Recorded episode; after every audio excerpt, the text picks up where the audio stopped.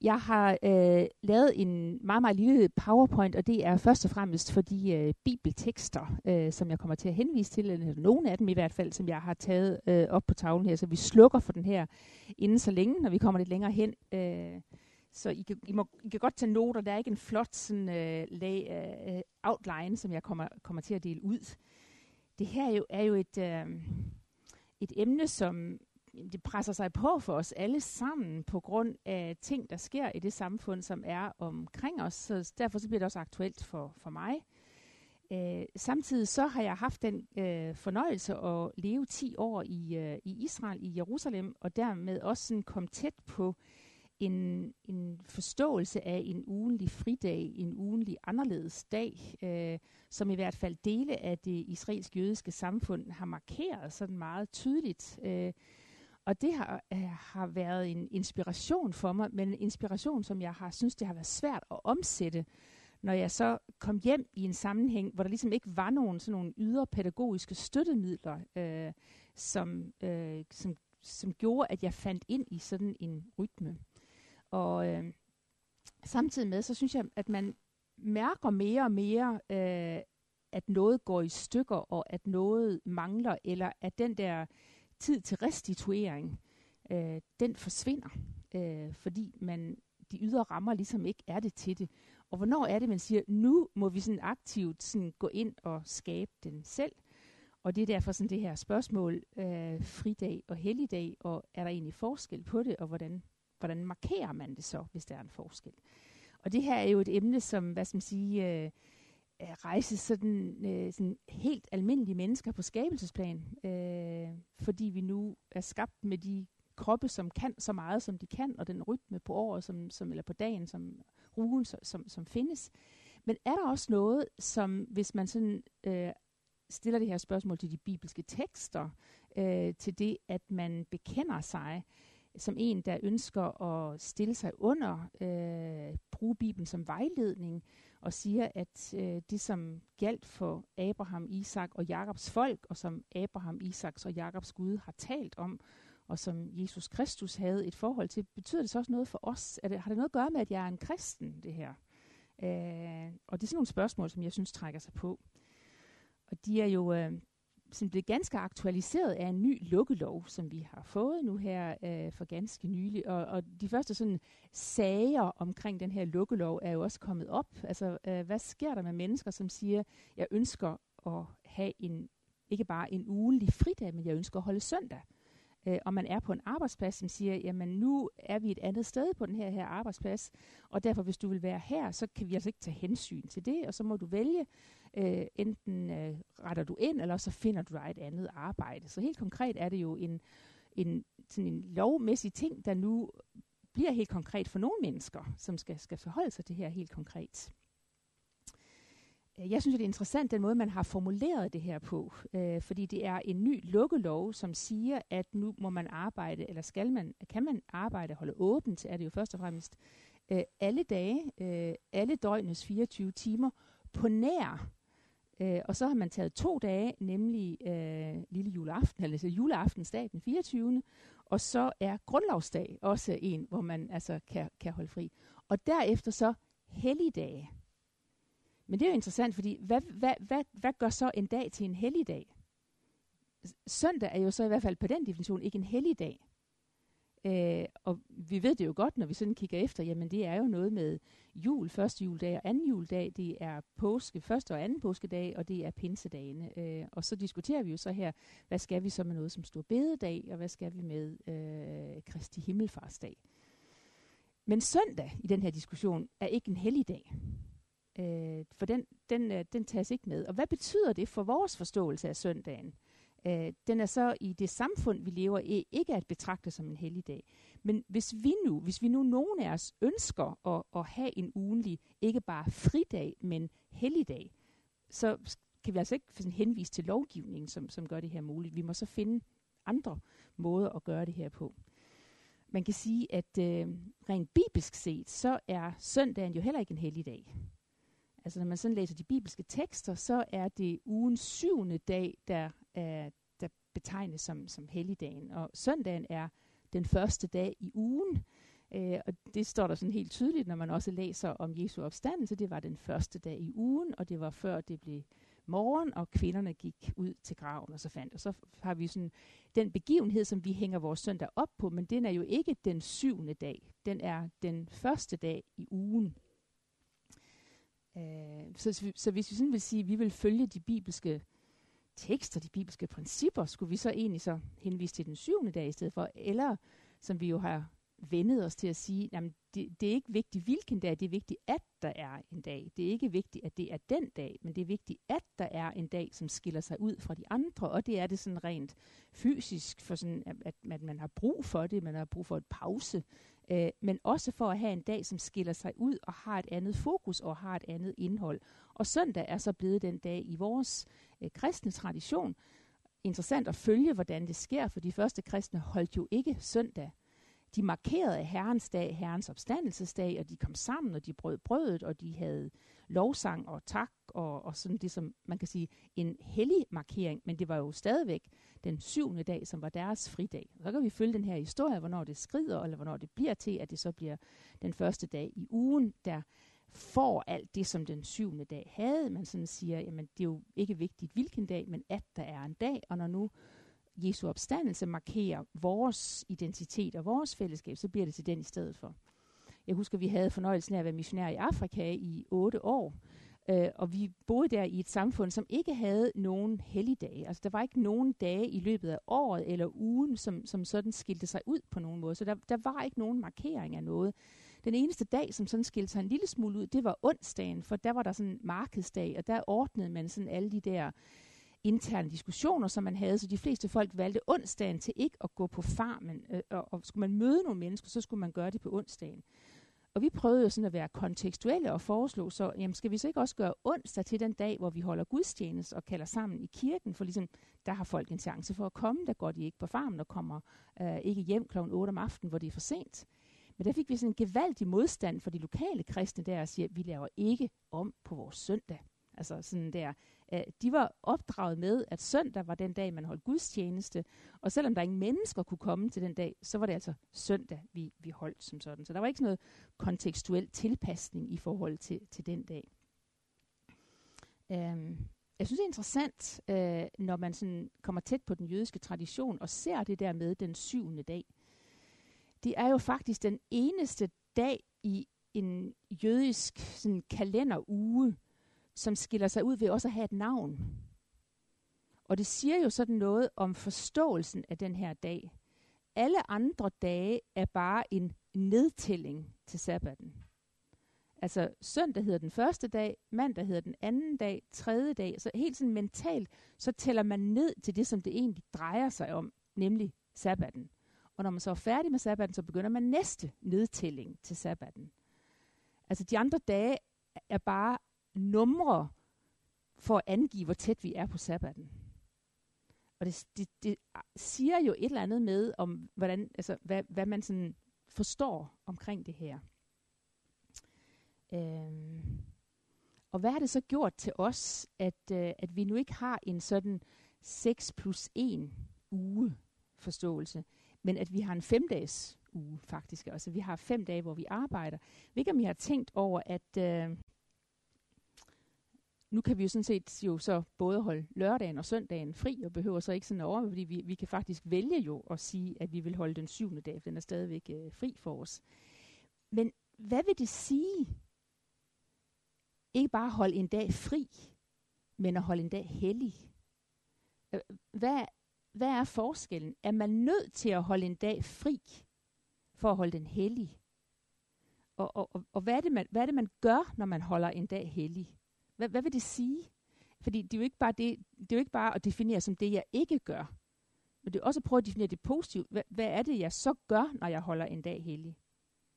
Hvad, hvad, er det, man, hvad er det, der gør, at man kan holde en... Altså, hvad betyder det, at den er hellig? Er det en... Nogle gange så tænker jeg, at vi sådan tænker på det som, vi har fået lov til at holde fri, så det er Gud, der har givet os en fridag. Men hvis nu at det er en helligdag, hvad er det så, vi på den dag giver til Gud, for at den så bliver en helligdag? Så er det sådan os, der sådan er aktiv i forhold til, at den bliver helligholdt. Øhm, altså det der med den nye lukkelov, det folder sig den der diskussion, som vi også har haft her i øh, foråret omkring, om man skulle sløjfe nogle af de her anderledes øh, helligdage. Altså mener, skulle vi for eksempel øh, droppe det der med at have en stor bededag, øh, øh, og skulle vi droppe det der med at holde fri Kristi Himmelfartsdag. Jeg synes, det er interessant at se, hvor... I, ja?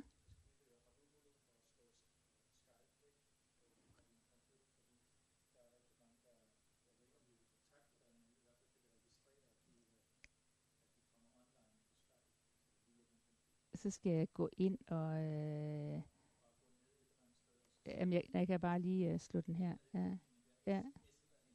Jeg kan også bare slå den her fra. Sign out der. I, undskyld. det kan jeg da godt forstå. Det var da også irriterende. Ja, men fint nok. Yes, ja. Hvem, hvad i alverden er de her nu for nogen, der gør? Ja. Sådan. Øh, jo, der, den diskussion, som var omkring de her ekstra dage, som vi så skulle have, hvor var det modstanden mod at sløjfe stå bededag og de der andre helte, hvor kom de fra i vores samfund?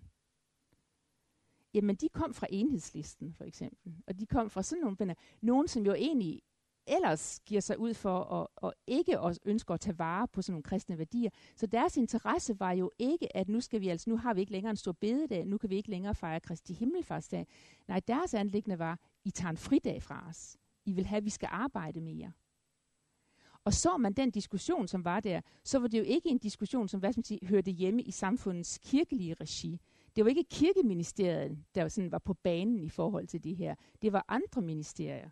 Og Carsten Nissen, biskoppen i Viborg dengang, var ude og sige, det kan slet ikke passe, at man kan have en sådan diskussion i samfundet, uden at den på et eller andet tidspunkt lander i kirkeministeriet. Men det kunne sagtens passe. Altså, det, det var slet ikke det, der var det politiske anlæggende, at det her var sag, som kirken den skulle blande sig i. Jeg synes også, det er værd at bemærke, at vi jo faktisk i Danmark har vendet os til, at vi faktisk har en række fridage, som vi også kunne kalde for helligdage, som i de lande rundt omkring os, som vi sammenligner os med, ikke er fridage eller er helligdage. Altså i et samfund i Tyskland, som Tyskland for eksempel, jeg ved ikke, hvad gør man i Sverige? Holder man, øh, holder man skær torsdag? Skær torsdag er en almindelig arbejdsdag i Sverige, ikke også? Ja. Øh, og, og, og vi tænker, er det så ikke et, et tegn på, at man ikke er længere er så kristelig, at man gør sådan noget? Men det kan jo se sådan i lande rundt omkring os, der skal torsdag som sådan ikke været. Men det har jo ikke forhindret kirken de steder i at fejre skal torsdag. Øh, I England, der er sådan, i den anglikanske kirke, der er Kristi Himmelfartsdag en meget, meget sådan stor liturgisk dag, men det er jo ikke en dag, som samfundet holder fri. Det vil sige, vi, vi er nødt til som sådan at gå ind og sige, hvad end der er af regler og lovgivning i det samfund, som vi lever af, så, så er det os som kirke, der bestemmer, hvilke dage vi fejrer, og hvordan vi dermed skaber vores identitet og fortæller vores historie. For det er jo blandt andet det, der sker, når vi fejrer og fester. Vi fortæller, hvem vi er, hvad der betyder noget for os, hvor vi kommer fra, hvad det er for en historie, der har farvet vores identitet. Og det har jo ikke nødvendigvis noget at gøre med at holde fri på den der. Man kan sagtens holde gudstjeneste, andagt eller markering eller sådan noget, uden at det er sådan der. En, en, øh, en tredje ting i den her række, det er, hvad vil det sige ikke at arbejde? Altså, jeg mener, i, i, i, i vores øh, samfund, vi, vi, vi gør ting, som for 50 år siden, som, altså, som, som vi får vores lønsjek for, som for 50 år siden blev betragtet som fritid.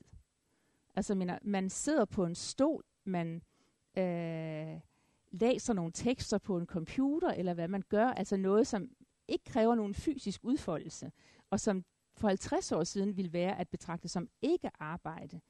Hvorimod at der er nogen af os, der vil have rigtig godt af at grave have og så græsplænen på søndagen for at få os fysisk rørt, men det har man ligesom tænkt, jamen det er arbejde, det kan man vel ikke gøre. Hvad er arbejde for os i dag, og hvad definerer vi, hvad der er arbejde? For hvis, hvis sabbaten, søndagen, helligdagen, fridagen skal betegnes som det en dag, hvor vi ikke arbejder, hvad vil det så sige at arbejde? Hvad er det, vi gør, som er arbejde? Og her, jeg tror øh, i hvert fald, nogle af jer er lige så gamle som mig, og kan sådan nikke genkende til det der med, at man, øh, det var okay at gå til bageren efter rundstykker, men man gik ikke i brusen efter to liter sødmælk. Fordi det, det var sådan, og så på et tidspunkt, så, så, så glæd det nok også det der med, om det var okay at gå til bageren om søndagen. Men, men der var forskel på at gå til bageren efter rundstykker om morgenavisen, og så handle ind om eftermiddagen nede i brusen. Og hvorfor, hvor, hvor, hvor, er det, det, hvor er det, det skrider henne her? Eller hvor, er det, hvor går grænsen? Og er det i sidste ende bare op til os selv at definere det her? Eller skal vi blive enige om nogle normer? Vi havde en diskussion i kaffestuen her forleden dag, hvor en siger, jamen jeg vil nu altså prøve at holde søndag. Og, og sådan definere for mig selv, hvad det vil sige at holde søndag. Og siger han så, og så vil jeg gøre det på en sådan måde, at jeg ikke vil udnytte det, at andre arbejder på søndagen. Kan jeg så godt tage med bybussen ind i byen? Fordi det, det forudsætter jo, at buschaufføren kører. Eller kan jeg, kan jeg køre over Storebælt, for der sidder jo en og tjekker billetten der, når jeg sådan kører over. Altså, hvis jeg vil fejre søndag, men jeg vil gøre det på en sådan måde, at jeg ikke kræver, at andre arbejder, hvordan gør jeg så det? Så skal man køre over Broby, så man ikke skal, eller sådan noget der. Ja, det er rigtigt. Ja. Men i hvert fald, så er det svært for os i dag at definere, hvad det er arbejde, og det er svært for os at leve i et samfund, hvor vi bare selv gør det, men også gør det på en sådan måde, at andre ikke behøver arbejde for, at vi kan gøre, hvad vi kan gøre. Lidt mere filosofisk kunne man også stille sådan spørgsmålet. Ringer klokken ind eller ud? Altså, når klokken ringer i skolen, jeg tror, hvis vi spørger vores børn, så ringer klokken ud. Ikke? Altså, jeg mener, fordi det er det, der er det gode ved, at klokken ringer, det er, at jeg har fri. Ikke? Altså, så, så når klokken ringer ind igen, så okay, så skal man sådan på igen. Hvad gør kirkeklokken? Ringer den ind eller ud?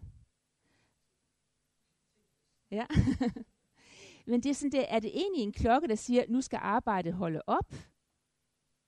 Eller er det en klokke, der siger, nu skal fællesskabet med Gud dyrkes? Ringer klokken ind eller ud? Og hvordan tænker vi om det? Jeg tror jo, at vi kommer til at indrømme, at, øh, at, øh, at rigtig meget, så er så, altså, i en stor udstrækning, så er vores identitet defineret af det, vi gør som arbejde. Det er der, vi finder vores selvforståelse i det, som vi gør. Og når vi ikke arbejder, så holder vi fri for det, som egentlig bestemmer, hvem vi gør. Men sagen er jo, at det er helligdagene, der fortæller den historie, som markerer, hvem vi er. Således at det jo egentlig er i helligdagene og den historie, som de rummer, og den forståelse af verden og fællesskabet med Gud og fællesskabet med hinanden, den kommer til udtryk i helligdagene. Men hvor er det, vi først og fremmest finder vores forståelse af det at være menneske, det at være dem, som vi er? Er det, når vi arbejder, eller er det i vores fejring af helligdag? Og det er et spørgsmål, som trænger sig på mere og mere, fordi der ikke er de der ydre rammer, som bare definerer det, og det er op til os selv at sige, den, det som gør mig til den, jeg er, er det det, der sker, når jeg arbejder, eller er det det, der sker, når jeg holder fri? Er det den, er den historie, som jeg får fortalt gennem fejringen af påske, pinse, jul, Kristi, Jesu opstandelse, øh, skabelsen og sådan Er det der, jeg finder min forståelse af, hvem jeg er? eller er det, når jeg arbejder? Ja. Jeg har prøvet at, at så tage nogle bibelske tekster for at, at, at prøve at kigge på de her ting, og også prøve at se, hvad, hvad siges der egentlig i de her tekster. Den første gang, vi møder forståelsen af den syvende dag, det er jo aller, helt i starten i skabelsen, når vi har i første Mosebog 2 kapitel 4.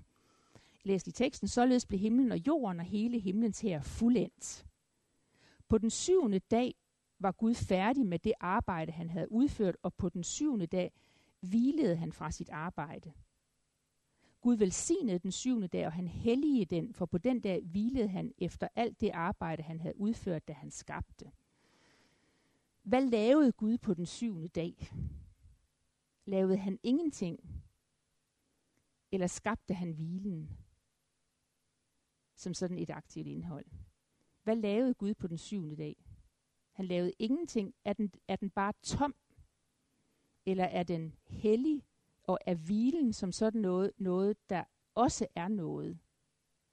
Man kan sige, præcis i den her tekst, der tager den udgangspunkt i den der række, nu skabelsen færdig, og så er det hviledag. Men det er en hviledag, som også betegner med, at Gud velsigner den. Hvad betyder det? Og Gud helliger den. Hvad betyder det? Vi prøver at tage en anden tekst, det er den, vi finder, når vi er ved de 10 bud i 2. Mosebog, øh, kapitel 20, øh, hvor der står sådan her, I seks dage må du arbejde og gøre alt, hvad du skal. Men, på den, syv, men den syvende dag er sabbat for Herren din Gud. Der må du ikke gøre noget som helst arbejde, hverken du selv, din søn, datter, træl, trælkvinde, husdyr og heller ikke de fremmede i byen. For på seks dage skabte Herren himlen og jorden og havet og alt, hvad det rummer, men på den syvende dag hvilede han. Derfor har han velsignet sabbatsdagen, og han er hellig i den. Hvad vil det sige, at det er en syvende dag, er en sabbatsdag for Herren? Her har den jo et indhold. Det er jo ikke bare det, at du ikke arbejder, men det er en Herrens dag, det er en dag for Herren, Øh, det er en dag, som rummer hvile. Det er en dag, som er velsignet. Det er en dag, som er helliget på en anden måde, end de andre dage er. Jeg tænker mig at tage en anden tekst det her. Hov, den fik jeg ikke skrevet op, hvor den er fra. Den er fra 5. Mosebog, øh, kapitel 5. 5. Mose 5, 12 til, til 15. Og der står der sådan her. Giv agt på sabbatsdagen og hold den hellig. Kan I se, der kommer helligholdelsen før det at holde fri for arbejde. Altså her er det først og fremmest det, at du skal holde den hellig. Sådan som Herren din Gud har befalet dig. I seks dage må du arbejde og gøre alt, hvad du skal, men på den syvende dag er det sabbat for Herren din Gud. Der må du ikke gøre som helst arbejde, hverken du selv, din søn, træl eller fri, og så kommer hele den der liste, og så kommer begrundelsen for det her. Husk, at du selv var træl i Ægypten, og at Herren din Gud førte dig ud derfra med stærk hånd og løftet arm. Derfor har Herren din Gud befalet dig at fejre sabbat. Så nu får den et aktivt indhold, for nu er det en dag, hvor du skal sætte din trælkvinde og din dyr og alle andre fri. Med en henvisning til, at sådan som du selv var træl en gang, men ikke længere er det, sådan skal du fejre sabbat, sådan så at du ikke skal være træl, eller ingen andre skal være træl. Det bliver en dag som understregning af frihed, og du sættes fri. Øhm, hvad, i, på et tidspunkt her, jeg tror det var bag i 90'erne, der var der så meget snak om den der arbejdslovgivning, hvor vi kunne få sabbatsårlov alle. Altså man kunne søge om sabbatsårlov på sit arbejde. Og, og hvad var det at søge om sabbatsårlov? Jamen det var jo først og fremmest det, at man ikke skulle arbejde. Sådan var det forstået.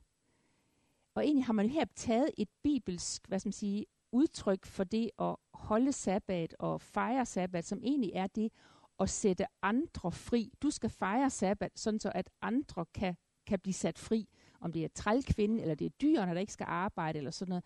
Men sabbaten får et positivt indfald, som har med frisættelse at gøre. Og måske også fri til at restituere sig, fri til at samle nye kræfter igen, fri til at komme tilbage til der, hvor man egentlig var, var, var tænkt til at være, og så nu på grund af den verden, vi lever i, hører arbejde altså med, men egentlig er det jo som en konsekvens af syndefaldet, at arbejde med. Og vi har næsten fået det vendt rundt, sådan så arbejde er det egentlige, og og, og, og søndagen er bare sådan, sådan, så vi kan arbejde igen, når, når, når det kommer dertil. Uh, en en uh, fjerde bibeltekst er det her, det er fra Esajas bog. Uh, uh, det er i uh, Esajas bog kapitel 58, og uh, det er i, i det her kapitel, uh, hvor profeten lige inden da har talt om det der med, jeg gider ikke alle jeres ofre. Øh, jeg vil have et rent hjerte. Man kan næsten sige, at der er sådan en afstandtagen fra det kultiske, hvis det er sådan, det kultiske, det, det kommer til at snyde, eller kommer til at skygge for, hvad det egentlig drejer sig om. Og lige herefter kommer der en meget, meget positiv omtale af sabbaten. Så måske nogen også tænker, har det ikke i sådan en bibelsk, gammel jødisk sammenhæng en masse med regler og overholdelse og, og, og sådan noget at gøre? Og alligevel i præcis samme kapitel, hvor man har taget afstand fra det der med, øh, det er altså ikke nok i bare ofre, hvis jeres hjerte ser anderledes ud. Der kommer der en meget, meget positiv omtale af sabbaten. Og jeg synes, der er nogle ting her, som det kan være sjovt at lægge mærke til. Du skal tage dig i vare på sabbaten, eller, øh, og så står der, hvad du skal. Du skal ikke drive handel på den hellige dag.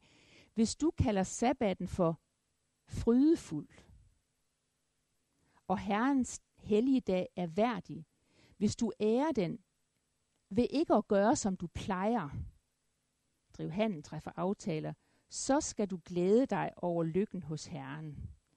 Jeg tror, der er et element, som bliver rigtig tydeligt i mødet med en jødisk tradition, og som, får, som kommer til udtryk i den her tekst. Det har noget at gøre med fryd, det har noget at gøre med glæde, det har noget at gøre med ære, øh, det har noget at gøre med lykke. At det er sådan nogle ord, som rent sådan indholdsmæssigt kan sættes på sabbaten, det har noget at gøre med, at det er en frydefuld, det er glædelig, det er lykkelig, øh, det er ære, øh, og der skal du nyde godt af din far Jakobs ejendom, når, når du kan det der. Det her indhold ved sabbaten, som er utrolig positivt, er måske noget, som vi i vores tradition ikke altid forbinder på sabbaten, og så kan vi henvise til, hvordan Jesus fejrede sabbaten. Vi kan måske endnu ved os som kender den jødiske tradition, se det sådan meget negativt. Er det ikke en masse regler, en masse du må ikke, og du skal ikke, og det bliver så besværligt og sådan noget. Men præcis det her, den her, det her del af det, at sabban er noget meget glædeligt, noget meget godt, noget meget lykkeligt. Og det kan man faktisk møde præcis i mødet med den jødiske sabbat. Jeg har lige bare taget en enkelt tekst med her fra Hoseas, som står ligesom modstykke til det her. Uh, det er et domskapitel i kapitel 2 hos Hoseas, uh, hvor Hoseas siger det, at jeg vil gøre en ende på hendes fryd, fest, nymåne og sabbat og alle hendes fester. Her kan det godt lyde som om, der er sådan et opgør i det gamle testamente med de der overholdelse af fester og sabbater og nymåner og sådan noget der. Men det står altså hvad skal man sige, parallelt med de ord, som vi har fra Esajas, som er utrolig positive. Hvad så, hvis vi vender os til det nye testamente? Det her, det bliver det sidste, jeg kommer til at sætte lige og slukker den her. Nej, vi, må godt, vi kan godt hive den her herop igen.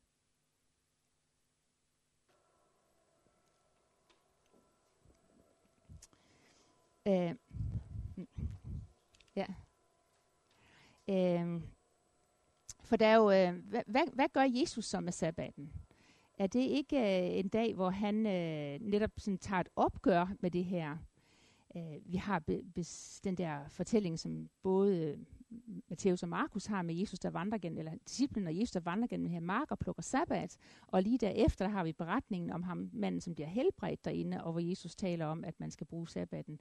At Jesus er herre over sabbaten, og sabbaten er ikke blevet til for menneskes, eller mennesker ikke til for sabbatens skyld, men, men, men, men modsat. Er der her et opgør med det her? Introducerer Jesus her noget nyt i forhold til det, som vi har læst i det gamle testamente? Jeg tror nogle gange, så glemmer vi, at den diskussion, som Jesus har med farisæerne og andre i det jødiske samfund på tidspunkt, det var ikke en diskussion, som Jesus introducerede. Det var en diskussion, som allerede fandtes. Altså det er egentlig en meget jødisk diskussion, det her. Der var andre lærte på Jesus tid, der tog præcis samme standpunkt, som Jesus gjorde. Så som sådan, så siger Jesus noget, som andre i samfundet på det tidspunkt også sagde. Altså hvor det var blevet for meget med alle jeres regler omkring sabbaten. Det, I, det har taget magten fra os, at den har fået så mange regler. Sabbaten er altså ikke til for vores skyld, men, eller for, vi er ikke til for sabbatens skyld, men, men modsat. Dertil kommer også, at Jesus ser det her ind i den her sammenhæng. Med hans komme er der på vej til at ske noget nyt. Altså, det, det, vi, et andet sted kan han sige, at Guds rige er kommet nær. Og den måde, han kan tale om sabbaten på, skal ses hvad skal man sige, i forlængelse eller i sammenhæng med det her. Vi er på vej ind i, no, ind i noget nyt, men i øvrigt er det her en jødisk diskussion. Livet er vigtigere end sabbaten. Og det er den også i jødedom. Den diskussion, som vi har i det nye testamente, er en meget jødisk diskussion, som de også diskuterer. Øhm, man siger det sådan, eller man har sagt det som i jødedom kan sige, at det er vigtigt at redde et menneske på en sabbat, sådan så det kan fejre mange flere sabbater. Altså det der med, at det er noget godt at fejre sabbat. Og det vil sige, at hvis et menneske er ved at miste liv og blive ud for, så, så, så skal du bruge sabbaten, sådan så han, han hun kan fejre mange sabbater efterfølgende. Og her synes jeg, at øh, den jødiske sabbatsfejring kan sætte de her ting i relief på en måde, hvor jeg kunne ønske, at noget af den inspiration, som ligger i det, kunne tages hjem i den kontekst, som, som vi selv er, og hvor man sådan i det småt har kunnet prøve, men man nogle gange op, kunne opleve, jamen bare alle andre ville gøre det også, for så havde man den der ramme omkring sig, som gjorde, at det her, det var vi enige om, hvordan vi gør. Og det bliver den der kamp, som vi mere og mere må kæmpe, fordi vi er i et samfund, som ikke skaber de der rammer for os, og hvor det er op til os selv at tage den her diskussion. Det er sagt sådan i en jødisk sammenhæng, at det er ikke det jødiske folk, der har holdt sabbaten, men det er sabbaten, der har holdt eller bevaret det jødiske folk, og dermed deres særkende. It's not the Jewish people who kept the Shabbat, but the Shabbat kept the Jewish people. Og på en måde, som at de skilte sig ud. Og det interessante er, at det jødiske samfund i Danmark har jo fået lov til at gøre det. Uh, man kunne som jøde, når man helt tilbage uh, meldte sig på en arbejdsmarked, sige, jeg er arbejdsplads, jeg er jøde, og så havde man lov til at holde sabbat.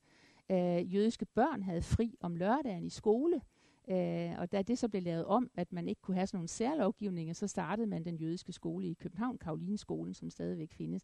Men vi har faktisk i vores samfund haft det sådan, så at man har givet jøder lov til at praktisere deres religion, og det har, man har kunne gøre undtagelser på arbejdsmarkedet, øh, i skoler og, og så videre der. Så der har været en forståelse og en accept af det her. Øh når jøder så skal prøve, for de stiller sådan med samme spørgsmål, så prøver at definere, hvad vil det så sige at holde sabbat? Hvad, hvad vil det sige at ikke at arbejde? Og jødedom er så meget, meget praktisk indrettet, som man siger, øh, påbuddet om at holde sabbat, det står lige før alle de forskrifter om, hvordan tempelhelligdommen skal indrettes. Så rabbinerne har simpelthen defineret alt, hvad der skal til for at indrette, bygge helligdommen, det definerer vi som arbejde, fordi så, så så læser man sådan ud af de bibelske tekster. Der, hvor der står, at du skal holde sabbat, det efterfølges af teksterne om, hvordan man skal bygge templet, eller bygge helligdommen. Og alle de funktioner, der så skulle i gang for at bygge templet, helligdommen, jamen det var det, som man definerede som arbejde. Og vi kan jo komme ned til noget småt, noget, altså noget sjovt, sådan skægt noget, fordi man kunne så ikke få lov til at, man kunne så ikke slå ild, man kunne ikke skabe noget nyt. Men vi synes jo, det er vanvittigt i dag måske at sige, jamen så kan jo ikke passe, at det at trykke på en stikkontakt eller en elkontakt, det er at skabe noget nyt. Men det bliver så en jødisk tradition defineret som, jamen det svarer til at slå ild, eller gøre ild, eller skabe en ny proces. Dermed så må man godt holde en ild ved lige, som er startet, for så skaber man ikke noget nyt. Må man godt malke sine køer på sabbaten? Kan man, kan man lade være med det? Må man godt høste? Det er faktisk en jødisk tradition sagt, siden vi godt må malke køerne på sabbaten, så må vi også godt høste, og så må vi godt hvad skal man sige, tærske vores korn. Fordi der tager man et stof og hiver noget andet ud af det. Man tager en ko, man hiver noget mælk ud af det, får noget føde ud af det, så må man godt tage noget korn og lave noget mel ud af det. Og sådan kan vi synes, det her det er sjovt og små besvindeligheder, og bliver det ikke for, altså bliver det simpelthen ikke for kasseagtigt sådan noget her. Men konsekvensen har jo været, at det jødiske folk som sådan er blevet bevaret, og at sabbaten har fået et positivt indhold. Jeg siger ikke, at jeg ikke kan finde jødiske børn, der har kedet sig på en sabbat, fordi man ikke må gøre noget som helst. Men jeg kan finde endnu flere, som har et meget positivt forhold til den her dag, fordi den har fået et anderledes indhold. Øh, det blev ikke kun fokus på det, som man ikke skulle. Det kunne godt ske, det syntes som om, der var en rigtig masse rammer omkring det her, men det betød faktisk, at det man så gjorde, det fyldte mere og fik et anderledes positivt indhold. Og nu ved jeg ikke, hvordan, altså, om, om, om I sådan ved, hvordan sådan en sabbat er, men den er jo øh, altså, utrolig, øh, utrolig inspirerende i den måde, som den fejres på, synes jeg. Øh, den, den starter jo sådan der øh, fredag, øh, nu er en jødisk helligdag jo fra solnedgang til solnedgang igen, og det vil sige, at man sådan mærker det her øh, brede sig, når man kommer sådan der midt på eftermiddagen fredag, Øh, den jødiske husmor skal huske at tænde sin sabbatslys god tid inden sabbaten den går i gang, for hun må ikke stryge tændstikken, når først sabbaten er gået i gang, for det er at slå, det er at slå ild. Men det vil også sige, at der er sådan en, en fokusering på, at sådan tingene sådan drosler ned og bliver langsommere og bliver stille, øh, og der breder sig sådan helt konkret sådan en vellugt i huset af mad, som er lavet til de næste 24 timer, øh, og som nu står parat og bare venter på at blive spist. Og der er bare sådan tempoet sådan drasler sådan helt ned. Øh, og øh, er man omkring en synagoge og ser den der øh, stemning, der er blandt folk på vej til synagogen, øh, familier i alle størrelser, i alle aldersgrupper, øh, øh, masser af tid til at komme til synagogen, måske sådan et hastværk der, man skal nå det inden, inden, inden, inden sabbaten den går i gang. Men bagefter er det som om, man har oceaner af tid øh, på vejen hjem øh, tid til at snakke, tid til at være sammen, og hvis man har fejret en, sådan en fredag aften hos en jødisk familie, som, som, som fejrer sabbat, jamen så vil man have den der sådan stemning af, at øh, vil være, altså tiden, det, uret findes ikke lige nu. Altså der er ingen, der sidder og kigger på klokken, øh, øh, og tænker, nu skal vi altså starte i seng, eller nu, nu er det her også været længe nok. Altså, tiden er ligesom gået i stå, sådan helt konkret. Tiden er der ligesom ikke. Øh, der er sådan et, et tomrum af, hvor man tæller timer fra solnedgang til solnedgang, hvor, hvor, hvor, man, hvor man bare er. Øhm, og lørdag sådan, strækker det sig. Når man så kommer til lørdag aften, hvor man skal tage afsked med sabbaten, så er det jo som sådan, at man sådan prøver, kan den ikke vare lidt længere? Altså, kan, kan du ikke blive hos os lidt længere? Øh, tager du allerede afsted nu? Den der sådan fornemmelse af at sige farvel til sådan en god ven. Og øh, hvis I har set sådan noget, sådan, hvad hedder det, jødiske ting og sager, så er der sådan et, øh, et, sådan et sølvbager eller sådan noget, som man fylder med sådan nogle, øh, nogle, nogle krydderurter og tænder sådan en lille ild ned under, så det brænder, og så spredes der sådan en vellugt øh, i rummet af de her krydder, og det er sådan, man sniffer lige sådan lidt, ikke også? Det er næsten sådan, har den lige øh, suger den her duft ned, så den bliver der lidt længere, sådan fornemmelsen af det her, det, det, det hænger ligesom lidt i gardinerne, det hænger lidt sådan i mit sind og i min sjæl, Øh, og nu starter jeg så nedtællingen til næste sabbat, dag 1, dag 2, dag 3, dag 4, dag 5, dag 6, og så endelig, øh, så kommer den igen. Hvordan, hvordan får man skabt det der rum, hvor tiden står stille? Hvor tiden ligesom ikke er. Øh, der er en jødisk filosof, øh, som har kaldt sabbaten for en hellig dom i tiden. Altså det, at man skaber sådan et hellig dom, et hellig, et helligt rum i tiden, som fyldes med et anderledes indhold. Hvor det er fokus på, hvad det er. Og hvordan, hvordan, kan, hvordan kan vi lade os inspirere af noget af det her i forhold til vores egen sabbatsfejring? Øh, jeg synes, det er interessant, øh, hvis man sådan ser øh, i Zacharias' bog, i kapitel øh, 14 i Zacharias' bog, øh, der er der sådan en, øh, tror, det, det er en af de tekster, som jeg ikke har taget med, men lad mig bare lige prøve at, øh, at finde den her, øh, som egentlig i forhold til vores forståelse, vores historie, som vi gerne vil fortælle, som handler om Jesus, som handler om Jesu opstandelse. I Zacharias 14, se, der, der står der sådan her, se, der kommer en dag, Herrens dag, da byttet, de har røvet hos dig, fordeles. Der kommer en dag, Herrens dag. Øh, og det her kapitel, det er jo det, det kapitel, som starter på at beskrive det nye Jerusalem, som det jødiske folk forventer det med en evig dag og evig lys og nok af vand og så videre. Og sådan noget, ikke også? Der kommer en dag, Herrens dag, som indvarster den der nye tid. Øh, bærer vores søndag egentlig kimen i sig? For hvis vi skulle kalde nogen dag for Herrens dag, så måtte det jo blive vores søndag. Bærer den sådan forståelsen af, at her har vi taget hver gang vi fejrer søndag, så, så, så er vi i gang med en forsmag på evigheden. Så, så er vi i gang med en forsmag på evigheden. Er det det? Vi, er det sådan, vi har det, når det gælder sabbaten? Øhm, vi kender vores egen løn, men sådan søndagstradition, den er blevet rigtig meget, at vi har overført mange af de her jødiske forskrifter til, til, til, altså til vores søndag, altså hvad vi må og hvad vi ikke må og så videre, og alle de der sådan, ting, der er kommet omkring den.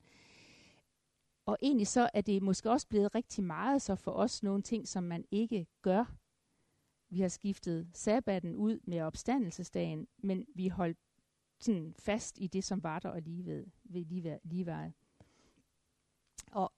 hvis vi skal sådan prøve at forstå netop, hvad det er, vi arbejder, kan man sige, at vi ikke har bevaret vores søndag. Og derfor har søndagen heller ikke kunne bevare os. Altså, det er smuldret for os at have den der fridag, helligdag, anderledes dag. Og dermed så har den også, så, så den heller ikke givet os den del af vores identitet. Er vi et folk, som lever af og i opstandelseslyset? Hvis, hvis, hvis søndagen som sådan for os egentlig er opstandelsens dag, den er herrens dag, den er en forsmag på det nye Jerusalem, er det så det, der præger os som kirke, som kristen, som personer? Øhm. Jeg tror, at på mange måder så har, så har vores søndagsfang, fordi vi har, sådan, har taget afstand fra de der regler, så har den heller ikke hjulpet os til at skabe det der frirum i tiden. Den har ikke hjulpet os til ikke at tage tage vare på, ska- på, på, på, på skabningen. Den har ikke hjulpet os til at, at skabe det der, I vores selv trælle i Ægypten, sæt nu jeres trælle fri til en sabbat, for det har, den dag har den ikke fået for os. Man kan spørge mig rette om vores frihed for regler og anderledes forståelse af, hvad det er at arbejde, at vi der også har mistet glæden over sabbaten. Altså glæden over fridagen. Øh, de der ord fra Isaiah, som at det her skal være en frydefuld dag, det skal være en glædesdag, hvad er der blevet af det i vores tradition? Uh, men hvis, man, hvis man ser sådan kalenderoverskriften for en jødisk uh, aktiviteter, så vil man se, at der ofte i forbindelse med sabbaten er noget, som hedder onik Shabbat.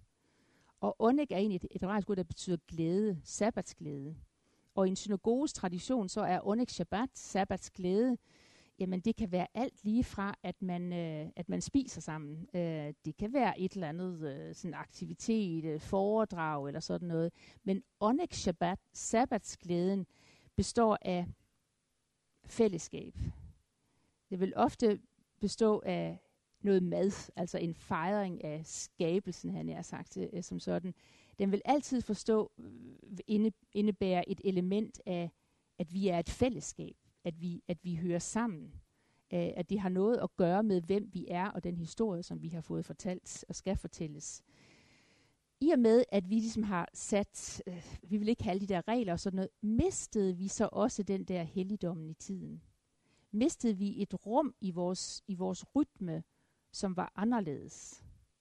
Mistede vi en helligdom i tiden, fordi søndagen forsvandt for os. Den blev måske til gudstjeneste som sådan, men ellers så kunne alt muligt andet også, også, også, også, også finde plads deri, altså fyldes ind i det. Mistede vi en helligdom i tiden, fordi vores søndagsfejring som sådan gled ud for os. Jeg tror, jeg vil tage en pause her, klokken blevet kvart over, og så i på at lade det her spørgsmål hænge. Hvordan får vi skabt en helligdom i tiden, øh, som har et fokus på både der, hvor vi kommer fra, men også der, hvor vi er på vej hen.